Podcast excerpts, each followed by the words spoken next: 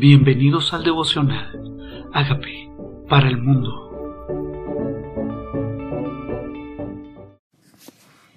Primera epístola de San Juan, capítulo 1. La palabra de vida.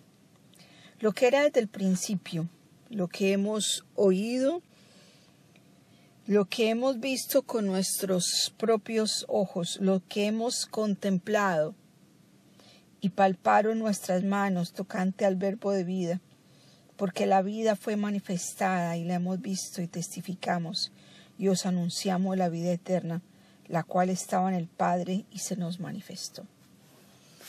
¿Qué está hablando el apóstol Juan en este primer libro, en esta primera epístola? Dice lo que era desde el principio. O sea, está hablando de la deidad de Jesucristo, de la eternidad de Jesucristo lo que era desde el principio, lo que hemos visto con nuestros ojos. O sea, eso mismo que era desde el principio lo han palpado. No está hablando de en segunda mano de algo que alguien dijo, de algo que alguien opinó. Está hablando de lo que él mismo palpó, de lo que él mismo testificó. Con, dice, con nuestros ojos. Tocante al verbo de vida. Llama a Jesucristo el verbo de vida ese verbo que se hizo carne, esa palabra que se hizo carne, esa vida, dice, fue manifestada, fue manifestada, fue revelada, fue mostrada a nosotros. Lo hemos visto y por eso testificamos. Es tan importante que nosotros hablemos de nuestra experiencia con Dios. Es tan importante que a los demás sepan que somos nosotros testigos presenciales de milagros, en nuestras propias vidas. Que las personas sepan que no estamos hablando historias de segunda mano, que nosotros hemos visto su gloria en nuestras vidas y que esta palabra se ha hecho carne, cambiando, transformando, vivificando nuestro ser. Eso testificamos. Dice, os anunciamos la vida eterna. No está hablando de algo muerto, está hablando de la vida eterna. Este verbo también era la vida eterna. Dice, estaba con el Padre, estaba en el principio y se nos manifestó. Lo que hemos visto y oído, eso os anunciamos, para que también vosotros tengáis comunión con nosotros y nuestra comunión verdadera es con el Padre y con su Hijo Jesucristo. Tenemos comunión con el Padre, porque a veces nosotros simplemente escogemos con quién tener comunión y decimos, ay, yo tengo una muy buena relación con Jesucristo o tengo una muy buena relación con el Espíritu Santo. Pues en este pasaje dice que nuestra comunión, nuestra comunión, nuestra relación íntima debe ser con la paternidad de Dios. Sí, con ese Dios Padre. Con Dios Padre. Ese Dios maravilloso. Dice ese Dios Padre, con Él también tenemos comunión, también experimentamos su paternidad. Y dice, y con su Hijo Jesucristo, estas cosas os escribimos para que vuestro gozo sea cumplido. Dios es luz. Este es el mensaje que hemos oído de Él y os anunciamos. Dios es luz y no hay ningunas tinieblas en Él. Este primero de Juan 1 se parece mucho a San Juan capítulo 1. Me está hablando del verbo, como lo dice San Juan 1, y me está hablando de la luz, como lo dice San Juan 1. Ahora me está hablando de esa luz, esa luz que es Jesús. No hay tiniebla en Él, la luz, la luz misma. Si decimos que tenemos comunión con Él y andamos en tiniebla, mentimos. Y si no, y no, y no practicamos la verdad. Pero si andamos en luz como Él está en luz, tenemos comunión los unos con los otros. Y la sangre de Jesucristo, su Hijo, nos limpia de pecado. Debemos tener comunión con Él. Comunión los unos con los otros. Una relación personal con Él y una relación unos con otros. Comunión transparencia, unidad, un mismo sentir. Dice, y la sangre de Jesucristo su Hijo nos limpia de pecado.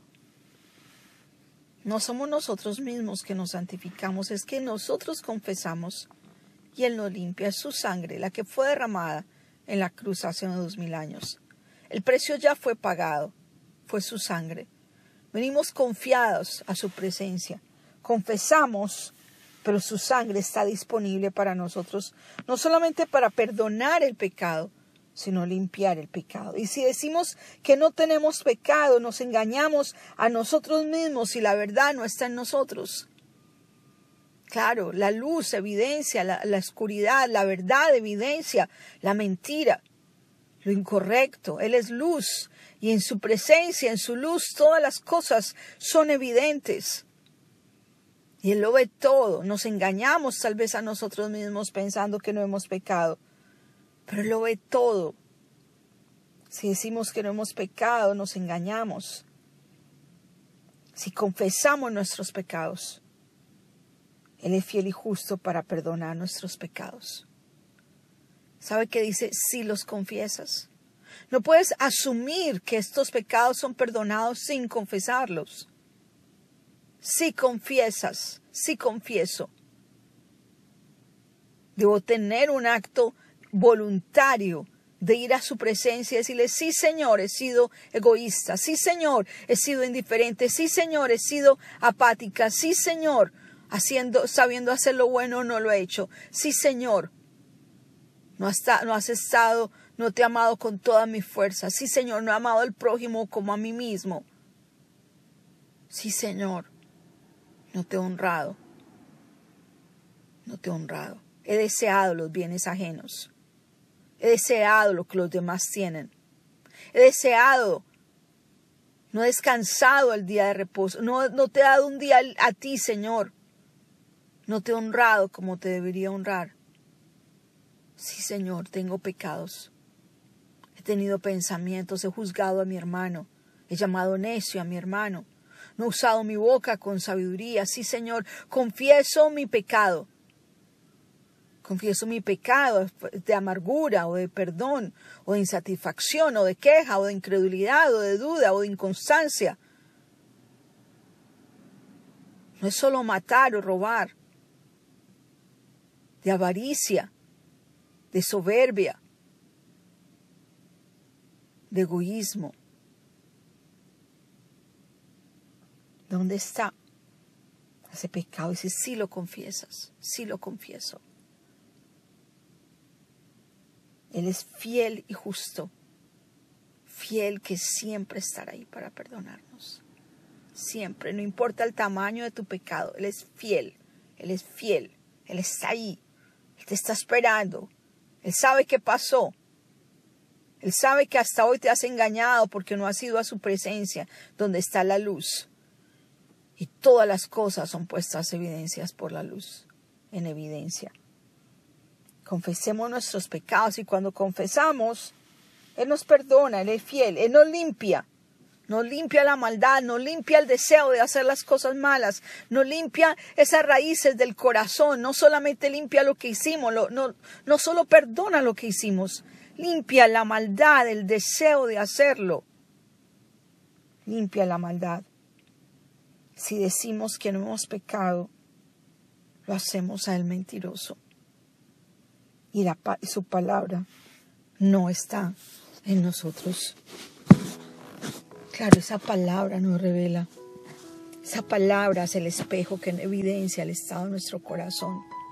Esa palabra que la verdad nos muestra lo que está en mentira, en engaño. Esa palabra que es el camino correcto nos muestra cuando nos desviamos.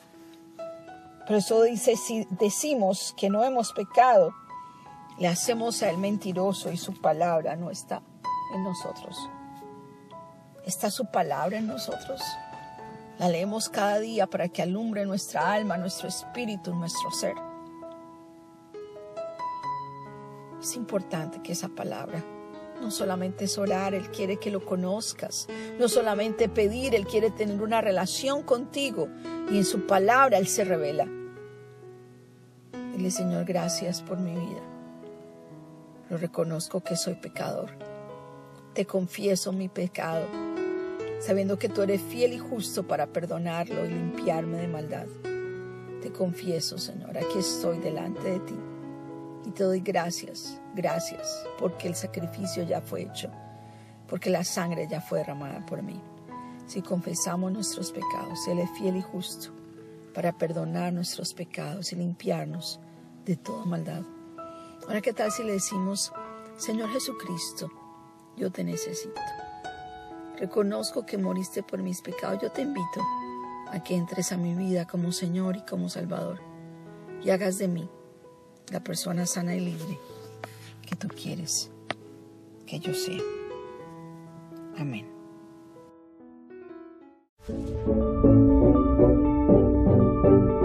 Amigos, queremos que usted sea parte de esta obra que estamos haciendo a través de Agape para el mundo y que este mensaje de Jesús llegue hasta la última de la tierra. Si quieres donar en nuestra página web puedes hacerlo en agapeparalmundo.org o también a través de Cele en agapeoficial.gmail.com. Dios bendiga tu generosidad.